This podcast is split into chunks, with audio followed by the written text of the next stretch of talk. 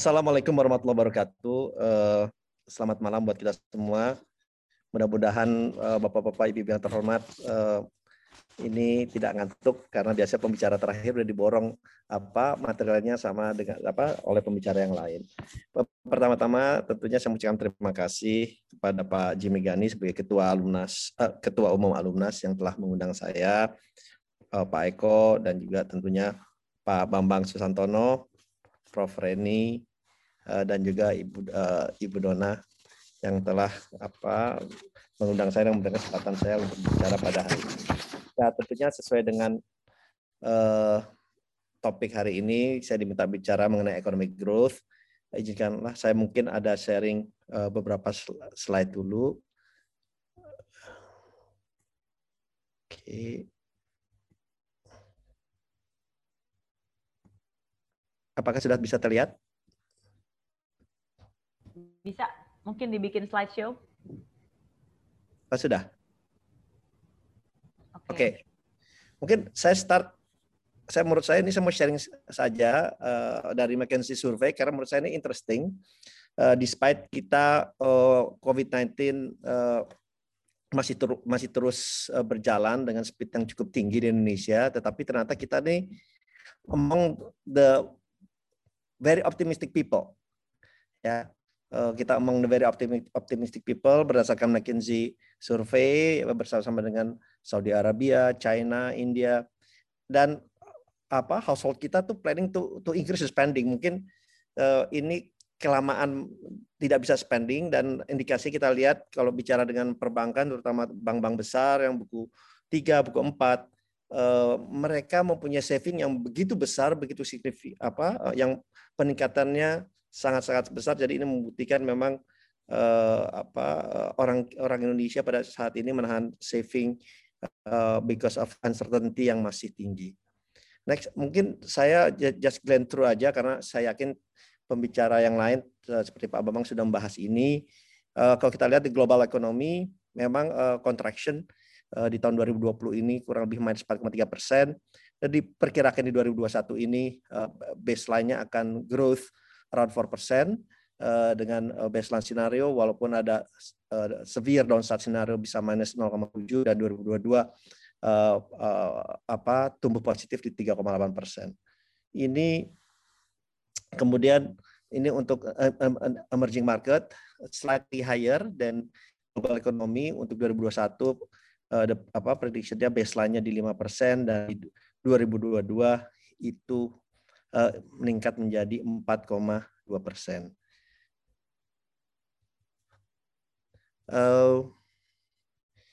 Ini saya memberikan perbandingan dari beberapa negara growth projection 2021 dibandingkan dengan beberapa negara lainnya. Ini dari World Bank. Kalau kita lihat memang Indonesia di tahun 2021 ini dan juga disampaikan 2022 akan tumbuh kurang lebih 4,4 dan juga 4,8%. Kalau kita lihat negara-negara ASEAN lainnya, memang mereka ini slightly higher. Kita bisa lihat tentunya seperti Myanmar, Kamboja, Filipina, Vietnam memang slightly higher than us, dan ini memang menunjukkan tren yang positif di tahun 2021, terutama untuk banyak negara-negara ASEAN lainnya. Nah, ini saya hanya memberikan gambaran kalau di tahun 2020 ini merahnya banyak, ya. Ini yang merahnya banyak berarti pertumbuhannya ini mengalami kontraksi di atas -3%, sedangkan yang kuning ini antara 0 sampai -3%. Jadi yang kita lihat di tahun 2020 ini yang merah masih sangat banyak, tapi kalau kita lihat ke kanan di tahun ini sudah membirunya ini hampir the light at the end of the tunnel di tahun 2021 ini. Dan Indonesia kita lihat kalau menurut dari IMF di tahun berada di range antara pertumbuhan 3 sampai 6%.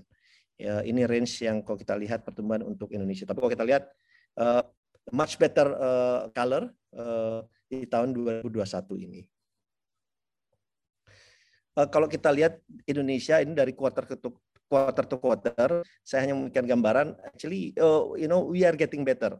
Dari kita lihat yang paling dalam di quarter 2 seperti kita ketahui bersama, masih kontraksi tentunya di quarter 3, 4 masih, tapi kontraksinya ini makin lama makin mengecil dan diharapkan di tahun 2021 ini kontraksinya harapannya adalah bisa plus paling tidak atau minus 0,7 dan terus membaik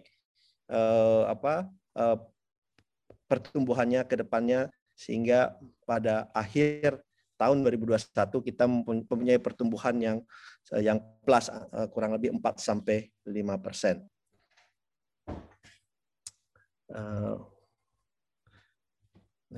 Dan ini kalau kita lihat tadi mungkin sudah disampaikan, kalau kita lihat indikasinya dari beberapa indikasi sudah membaik, seperti PMI manufacture sudah membaik, consumer confidence index juga membaik, kemudian juga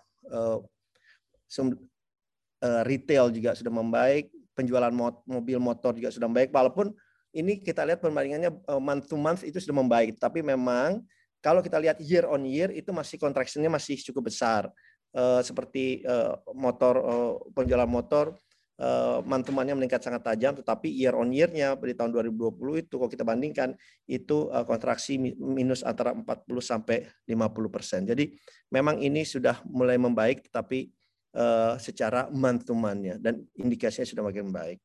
Ini game changer 2021 kita ketahui, saya singgung mengenai vaksinasi dan juga Undang-Undang Cipta Kerja, walaupun tadi pastinya sudah sempat disinggung karena dengan harapan vaksinasi ini timbullah kepercayaan dan rasa aman, mengurangi ketidakpastian sehingga diharapkan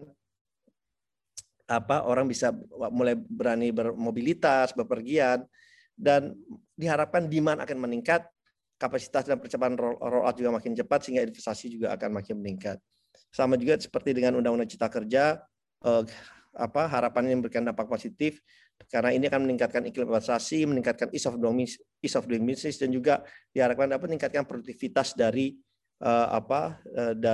para pekerja kita. Dan kalau kita lihat ya tadi sempat disinggung sebentar ya, investasi kita walaupun tahun lalu itu meningkat, tetapi foreign investment masih berkontraksi antara sampai minus 7%.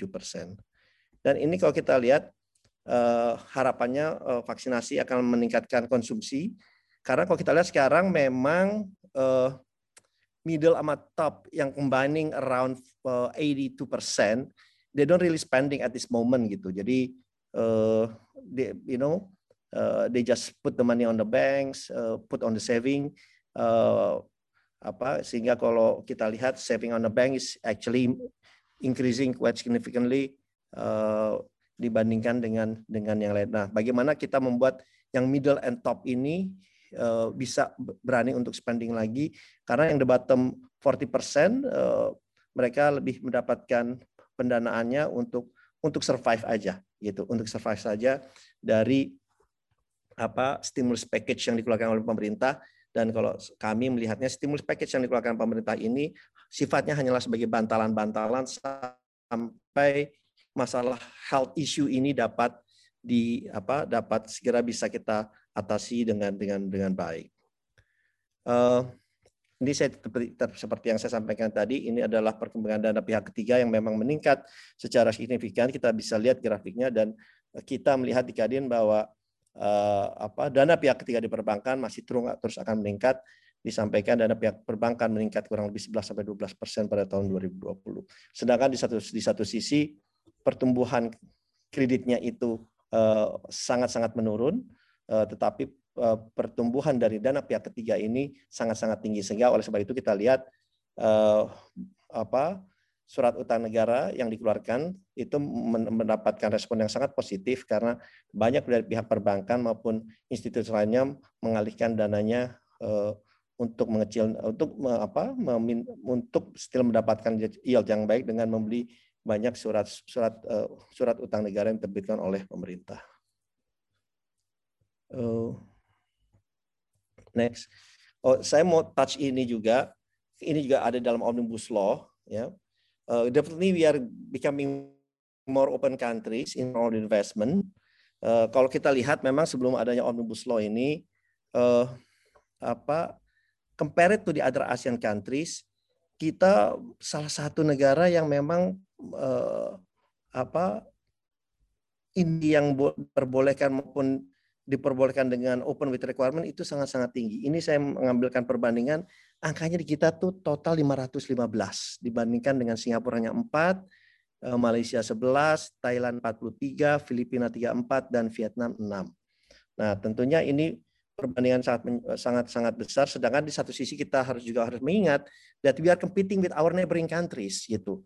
And you know, ini adalah structural reform yang dibuat oleh pemerintah, tetapi negara-negara lain sudah melakukan hal yang sama, the structural reform with different name, tetapi seperti Malaysia, Thailand, Vietnam, Filipina, dan ini memang kita harus lakukan ya. Jadi ini saya mengasih perbandingan bahwa angkanya itu perbandingan kita tuh cukup signifikan untuk that's why kita revising our negative investment list, namanya berubah menjadi priority list at this moment. Nah, dari 20 plus 49 ini akan menjadi hanya 6 bidang yang tertutup.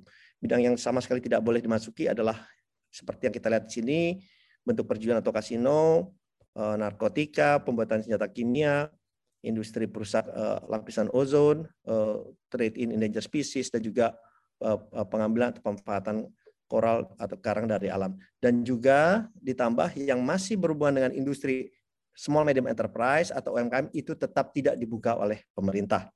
Jadi itu yang saya ingin sampaikan. Di selain 6 bidang ini, bidang yang berhubungan dengan UMKM itu tetap tidak dibuka. Jadi itu mungkin hal penting yang ingin saya sampaikan juga.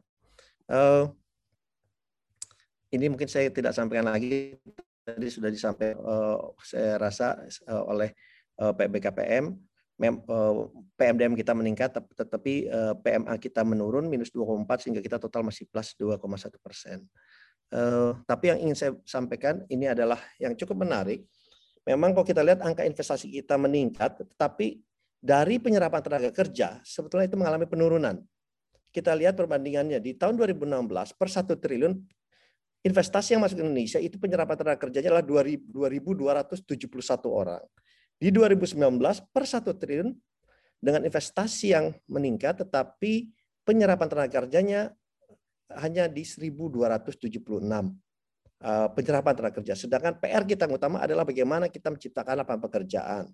Nah, karena memang kalau kita lihat investasi yang masuk ke Indonesia itu sifatnya bukan investasi yang padat karya. Nah, oleh sebab itu atau manufacturing, sehingga oleh sebab itu kebijakan-kebijakan ini harus kita sempurnakan dalam rangka kembali lagi meningkatkan iklim investasi di Indonesia. Dan oleh sebab itu saya selalu sampaikan memang ya kita meningkatkan investasi masuk, tapi ujungnya adalah peningkatan dari penyerapan tenaga kerja yang tentunya harus diiringi dengan peningkatan dari human capital kita. Saya meyakini pertumbuhan perekonomian Indonesia akan menjadi pertumbuhan perekonomian yang berkualitas apabila manusianya, apabila human capitalnya tumbuh bersama-sama dengan pertumbuhan ekonomi itu sendiri. Dan inilah tren yang makin ke depan yang akan harus kita jalani bersama-sama. Investasi berkelanjutan yang ESG, environmental governance, social governance, and corporate governance. Ini semua akan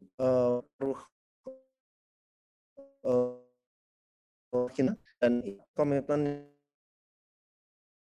yang kita penuhi bagi energi, green technology, green tech. Ini adalah hal-hal yang memang harus menjadi satu kesatuan ekosistem. Kalau kita mengundang investasi misalnya baterai atau listrik untuk masuk ke Indonesia, tetapi mereka melihat listriknya masih dari sektor coal atau batu bara, mereka ini Indonesia belum mempunyai suatu ekosistem yang lengkap. Nah, kita memang harus membangun suatu ekosistem yang lengkap di bidang green ekonomi dan green energy ini di segala lini, sehingga kedepannya kita menjadi tujuan utama investasi untuk mereka, untuk teknologi maupun untuk energi yang bersahabat dan berkelanjutan. Saya mau touch ini, ekspor kita memang tahun lalu mengalami surplus, tetapi kalau kita lihat memang karena ini ditunjang oleh negara-negara yang memang pertumbuhannya juga surplus seperti China, kita ketahui bersama, tapi rata-rata dengan 10 negara terbesar mengalami kontraksi, dan tentunya ini berdampak terhadap pertumbuhan perekonomian kita ke depan. Ini kita bisa lihat surplusnya pada tahun 2020 kita mengalami surplus, tapi surplus ini bukan berarti karena ekspor kita meningkat, tetapi karena ekspor kita menurun, tapi impor kita menurun lebih banyak. Dan ini juga suatu warning menurut saya, bahwa kita mestinya jangan terlalu bersenang, karena impor kita 70% adalah impor raw material. Berarti kita bisa lihat industri kita itu mengalami kontraksi, sehingga outputnya juga akan mengalami limitasi. Jadi kita harus melihat ini secara keseluruhan, tetapi ini yang ingin saya sampaikan juga kepada Bapak-bapak, Ibu-ibu. Ini mungkin pertumbuhan ekspor negara tujuan utama kita, ini memang di US, China, dan Australia kita pertumbuhan ekspornya masih surplus, tapi kalau kita lihat juga ini di 2020 pertumbuhan produknya kita yang surplus, tadi sudah disinggung, ini adalah beberapa produk kita yang masih surplus. Dan mungkin yang terakhir, karena tadi sempat vaksinasi gotong royong, ya ini kita ketahui peraturan presiden maupun Permenkes sudah keluar, dalam rangka kita untuk vaksinasi gotong royong, yang dimana pada intinya adalah perusahaan membeli vaksin ini untuk kepentingan karyawan dan juga keluarga karyawan, dan ini sifatnya sukarela, dan filosofi dari vaksinasi gratis ini tetap sama, karena end usernya atau penerimanya tetap harus menerima secara gratis, dan perusahaan tidak boleh melakukan pemotongan gaji atau pemotongan dalam bentuk apapun. Surprisingly, Kadin yang memang dimandatkan untuk melakukan pendataan dan juga registrasi untuk perusahaan dan juga dunia usaha, ternyata banyak juga dari UMKM yang ikut mendaftar. Dari UMKM yang ikut mendaftar, tidak hanya dari perusahaan besar, karena diharapkan ini bisa mengakselerasi dari program vaksinasi itu sendiri, sehingga memberikan dampak positif untuk sektor kesehatan dan juga pemulihan ekonomi secara keseluruhan. Mungkin itu akhir dari presentasi saya. Terima kasih. Wassalamualaikum warahmatullahi wabarakatuh.